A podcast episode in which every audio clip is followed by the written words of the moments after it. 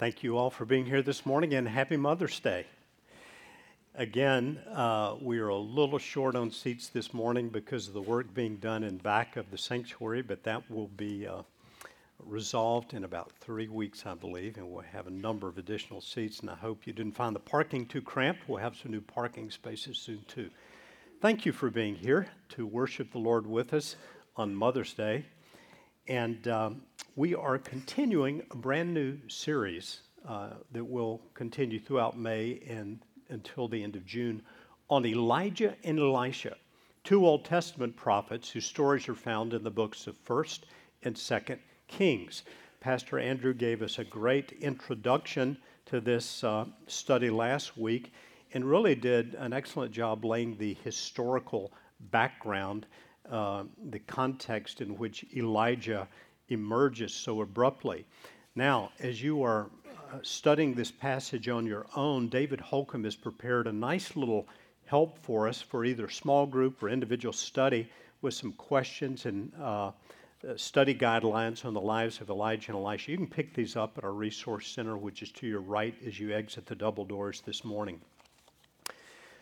If you were here last week, you learned that the uh, setting in which Elijah rose arose before the people of Israel was a setting of real spiritual darkness. People were much given over to the worship of uh, one particular idol the, uh, the false god called Baal.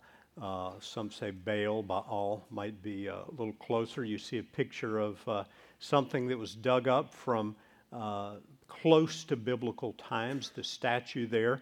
The word Baal actually means Lord or Master, so there are different idols associated with that title. But in this particular time in which Elijah had his ministry, Baal was understood to be a God of rain and thunder.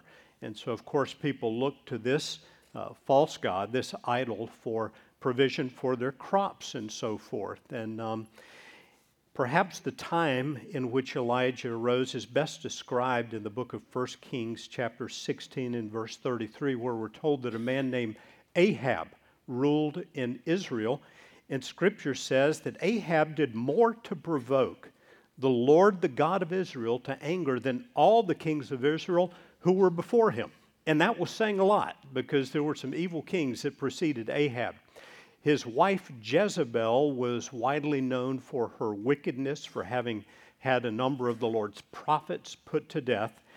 And this is the setting in which Elijah abruptly appears and begins his ministry. Elijah's name is significant. Elijah means, My God is Yahweh.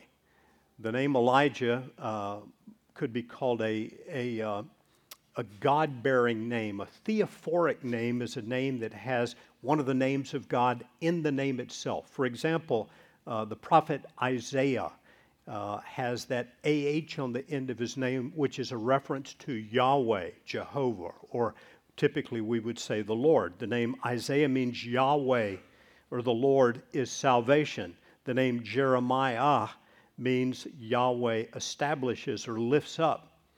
The EL in a name often represents God as well. The name Daniel means God is my judge. The name Ezekiel means uh, may God strengthen.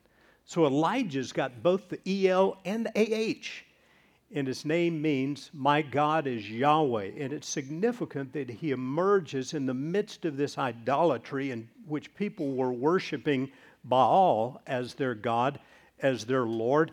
He emerges with the name Elijah, meaning, My God is Yahweh. Now, there are references to Elijah throughout the Bible after this point. Uh, he's mentioned in the very last book of the Old Testament, which is interesting. In fact, the last chapter of the last book of the Old Testament, the book of Malachi, you'll see it on the screen, um, when the prophet gives these words from the Lord Behold, I'll send you Elijah, the prophet, before the great and awesome day of the Lord comes. Now, what does that mean? Elijah, the prophet, was dead by this time. Well, Jesus gives us the inspired uh, commentary on this verse in Matthew 11 when he says, all the prophets and the law prophesied until John, and here he means John the Baptist. Jesus says, if you're willing to accept it, he is Elijah who was to come. That does not mean that Elijah was reincarnated in John the Baptist. It simply means that John the Baptist came in that spirit, that power of Elijah. In fact, that is exactly what the Gospel of Luke tells us. Before John the Baptist was born, the angel Gabriel came to his father, told him what to name the baby, to name him John, and said, He will come in the spirit and the power of Elijah. He will appear abruptly and proclaim the way of the Lord. So, this was characteristic of Elijah's life. He's mentioned throughout Scripture. I'll skip over the other references and just simply say this. When we study these passages in the Bible about great Old Testament heroes, Elijah, Elisha, Moses, David, uh, and read of the mighty things they've done, the scripture doesn't tell us these remarkable things merely so we'll learn more about the prophet or the leader or the judge. Rather, so we'll learn more about God. Elijah's ministry, while it points to the future, the coming of John the Baptist, above all things, teaches us about God and how he works in and for his people. So I'd like to begin this morning with, with that question as we look at this passage that Grace has read. What does this passage teach us about God?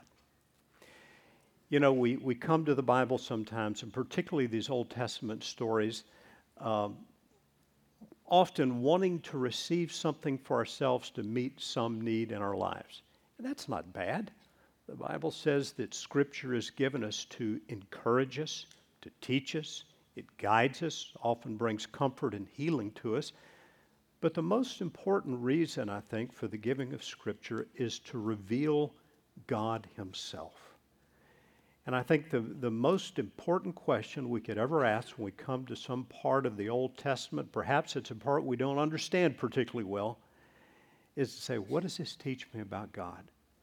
How can this help me to know God better and love Him more?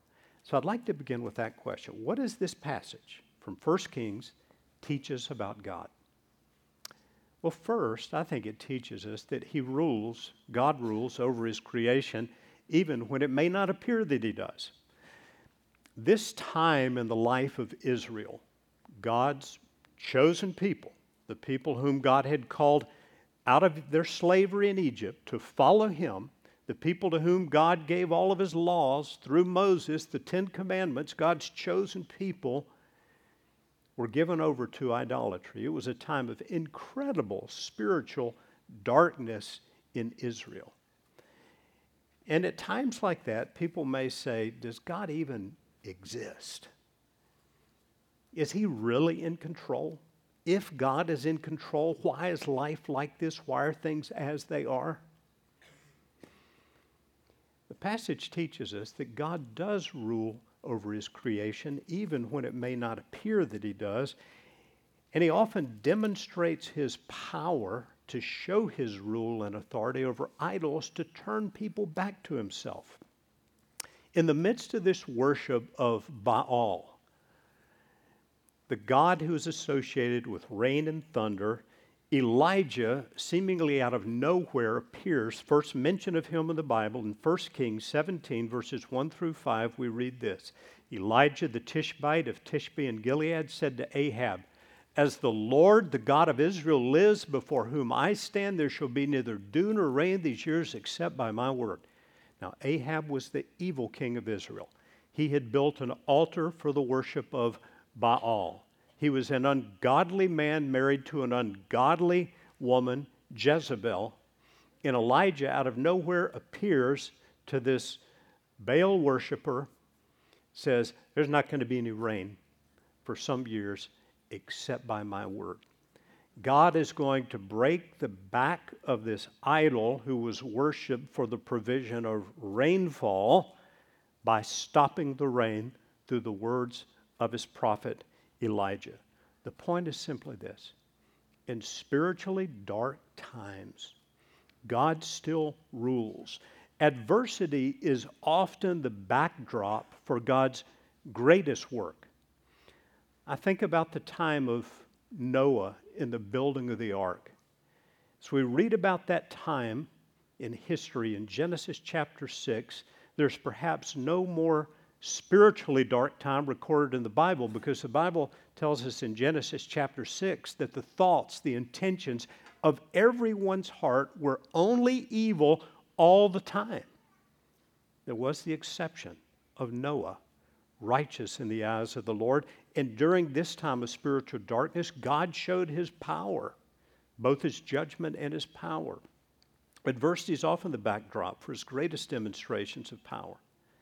So the passage is teaching us, among other things, that God rules over his creation even when it doesn't appear so. Secondly, it teaches us this He works in, through, and for those who trust his word wherever they are. Now, it's interesting that after making his pronouncement to Ahab, the king of Israel, that it's not going to rain except by my word, God called Elijah away to a place where he would be fed uh, by ravens bringing food and the brook Cherith bringing him, him water. And then God spoke to Elijah and told him, Arise and go to Zarephath, which belongs to Sidon, and dwell there. Behold, I've commanded a widow to feed you there. So he arose, he went to Zarephath, which was some distance away beyond the, the borders of Israel, he goes to this land of Sidon. And there he encounters this widow. She's out gathering sticks, and he approaches her for something to eat. And she says, As the Lord your God lives, I have nothing baked, only a handful of flour and a jar and a little oil and a jug. And I'm gathering a couple of sticks, and I may go in and prepare it for myself and my son that we may eat it and die. Wow. And what does he say to her? Do not fear, go and do as you have said, but first make me a little cake of it and bring it to me, and afterward make something for yourself and your son. Can you believe that? That's incredibly selfish. First, make me a cake and bring it to me, and then afterward, whatever's left, you go make something for yourself. Now, that's a fairly bold pronouncement. What happens? He goes on to say, For thus says the Lord. The jar of flour shall not be spent, and the jug of oil shall not be empty until the day the Lord sends rain on the earth. And she went and did as Elijah said. Now, that is remarkable to me. Remarkable faith. And she and her household ate for many days. The jar of flour was not spent, neither did the jug of oil become empty, according to the word of the Lord that he spoke by Elijah. God works in, through, and for people who believe His word wherever they are. Now, it's worth noting that this woman lived in Sidon. And if we were to read back in 1 Kings 16 and verse 31, we would find this about the evil king Ahab as if it had been a light thing for him to walk in the sins of Jeroboam the son of Nebat, he took for his wife Jezebel, the daughter of Ethbaal, king of the Sidonians, and went and served Baal and worshiped him. Sidon, where this woman lived, this widow of Sidon, was a center for the worship of Baal. One commentator called it Baalsville, Baalsville, where this woman lived. So she's living in the midst of a bunch of people of unbelief. She is not a Jew, she's not an Israelite, and that's the person to whom God sends her. Centuries later, Jesus Christ would come. He's beginning his public ministry, announcing who he is to the people of Israel. And in the Gospel of Luke, chapter 4 and verse 25, he gives a rebuke to some of his Jewish hearers who he knew were not going to receive his word, but were going to reject him. And note what he says in Luke 4 and verse 25. But in truth, I tell you, there were many widows in Israel in the days of Elijah, when the heavens were shut up three years and six months, and a great famine came over all the land. And Elijah was sent to none of them but only to Zarephath in the land of Sidon to a woman who is a widow. Now that's a rebuke. He said there were a lot of widows in Israel to whom God could have sent Elijah, but he didn't. He sent him to the land of Zarephath because there was a woman who would believe his word from the Lord. The point is simply this this is prefiguring, pointing to the fact that one day the gospel of Jesus Christ would be for all people, not just Israelites, not just Jews. As Jesus would say to his followers, go make disciples of all the nations. That's one reason that we're a church that's committed not only to serving in local missions and ministries here in community, but to unreached peoples around the world, because that's the mandate, the call of God to take his message to all nations, to all ethnicities. God still rules when it appears he does not, and he works in and through those who trust his word wherever they might be. There's a third truth about God that we see in this story of Elijah and the widow, though, and that is that he, God alone, can bring life from death. As Grace read a moment ago, the son of the widow, her only son, got sick and died. And so the widow comes to Elijah and says, What have you done? Have you come to me to bring my sins to remembrance? Have you brought judgment to me? So Elijah did what he could only do, and that is cry out to the Lord. And he prays and said, Lord, let this child's life come into him again. And the Lord listened to the voice of Elijah, and the life of the child came into him again, and he revived. I think this is the first resurrection from the dead that's recorded in the Bible. And it, it reminds me a lot of an event in the life of Jesus. Because Jesus also raised from the dead the only son of a widow. The story is told in the Gospel of Luke, chapter 7, where we read this about Jesus. Soon afterward, he went to a town called Nain, and his disciples and a great crowd went with him, and he drew near to the gate of the town, and behold, a man who had died was being carried out, the only son of his mother, and she was a widow. And a considerable crowd from the town was with her, and the Lord saw her. He had compassion on her and said to her, Do not weep. Then he came up and touched the bier, and the bearer stood still, and he said, Young man, I say to you, arise. And the dead man sat up and began to speak and Jesus gave him to his mother. Fear seized them all, and they glorified God, saying, A great prophet is arisen among us, and God has visited his people. And this report about him spread through the whole of Judea and all the surrounding country. People thought, Here's another great prophet like Elijah. But he was one far greater than Elijah. This is not the only person Jesus would raise from the dead. He would also raise his, his friend Lazarus from death. But more importantly, Jesus, in his own death on the cross, would make provision for the resurrection of all who would have faith in him, for the eternal life of all who would have faith in him. It's an interesting thing. The book of Hebrews, chapter 11, gives us the record of many people of faith in the Old Testament. Hebrews chapter 11 begins with these words Now, faith is the assurance of things hoped for, the conviction of things not seen, for by it the people of old received their uh, commendation. What the writer is saying is that the people in our Old Testament, people like Abraham, Moses, David.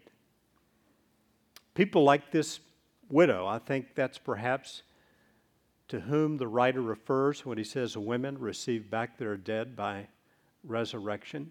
These people had faith and they were considered accepted, commended uh, to God by their faith. Sometimes people ask the question how were people in the Old Testament saved if they were saved?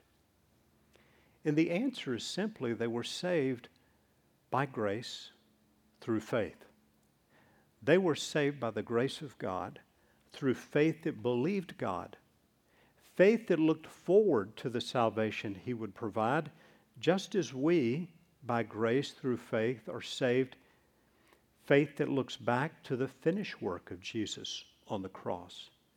The Old Testament points to the coming of Jesus. The New Testament gives us the ministry of Jesus and his work on the cross. And in that sense, we have the full picture that they did not have. We read these words at the end of the book of Hebrews. And all these, and it's talking about the list of people recorded in our Old Testament, all these, though commended through their faith, they believed God they acted on God's word, they trusted Him. But they did not receive what was promised. Since God had provided something better for us, that apart from us, they should not be perfect. Well, well, what was promised? I mean, the widow of Zarephath got her son back from the dead. There's something greater promised. This is looking forward to what we call the gospel of Jesus Christ. And the whole book of Hebrews will, will teach us that this something better has to do with the fact that the Son of God Himself came and gave His life as the final sacrifice for sins upon the cross. That there He would bear the full weight of our sin and our judgment and take our place so that through our faith in Him, we would receive resurrection from spiritual death. We would receive eternal life. We would be declared by God just, that is, justified on the basis of what Jesus had done. The Old Testament points us ultimately to this coming of Jesus. And so, as we close our reflection on this passage, I'd like to ask you this important question. I think it's the most important question that you and I can ever consider and deal with in our lives. And it's this Have I experienced the justification provided by Jesus' death and resurrection? Again, justification means being declared righteous, just, forgiven by God. And we're justified by the grace of God, it's His gift, through our faith in Jesus and what he has done. As the Apostle Paul said, being justified by faith, we have peace with God through our Lord Jesus Christ. You can never be good enough to work your way to God. If you could, Jesus wouldn't have had to die on the cross to pay the penalty for your sin. You can only acknowledge your sin and your need for His forgiveness and come humbly to Him, saying, God, I, have sinned. I'm a sinner. I need your forgiveness. But I'm going to place my faith in you and in what your word says. That he, Jesus, was delivered over to death for our sins and was raised to life for our justification. He did what I could never do. And so I place my faith in him. It's the most important decision you can ever make on this earth. Secondly, is God calling me to turn away from any idol? These stories of the Old Testament, these accounts, point out the, the human nature to be placing trust in lesser things than God Himself. We may think people that did that were pretty ignorant to worship a statue or a pole or something like that, or to think that that's the source of their rain, their crops. But the New Testament teaches us that things like covetousness, can be idols. An idol is anything that steals the devotion of the heart away from the Lord Himself. Maybe there's something you and I need to turn away from. We need God to show us that. And then finally, how is God calling me to trust His Word? Is there something in your life about which you know God has spoken clearly? You know His will, but you're not doing it. He's calling you to turn to Him, to trust His Word, to submit to Him. Let's pray about these things as we prepare to close this morning. Father, we thank you for the guidance, the encouragement, the teaching of your word. Pray the Holy Spirit would be at work, at work mightily in this room now, particularly in the life of anyone who has never embraced the salvation Jesus has provided. And if you know that's true of you, or you're uncertain as to whether you've embraced that salvation, I would encourage you to simply honestly tell God you recognize your sin and you believe Jesus died to pay the debt for that sin, and you're ready to follow him as your Lord asking God by grace to be your Savior and Lord. Maybe you're recognizing that there's something in your life that God does not want in your life. Maybe there's something in which you've been trusting that God does not want you to place your trust in. That's getting in the way of your wholehearted trust in Him. And maybe today you need to tell God that you're ready to turn from that and turn to Him. Maybe there's a way in which you need to trust His Word and begin to live by faith and not by sight. Father, would you help us now with these things, we pray, in the mighty name of our Lord Jesus. Amen.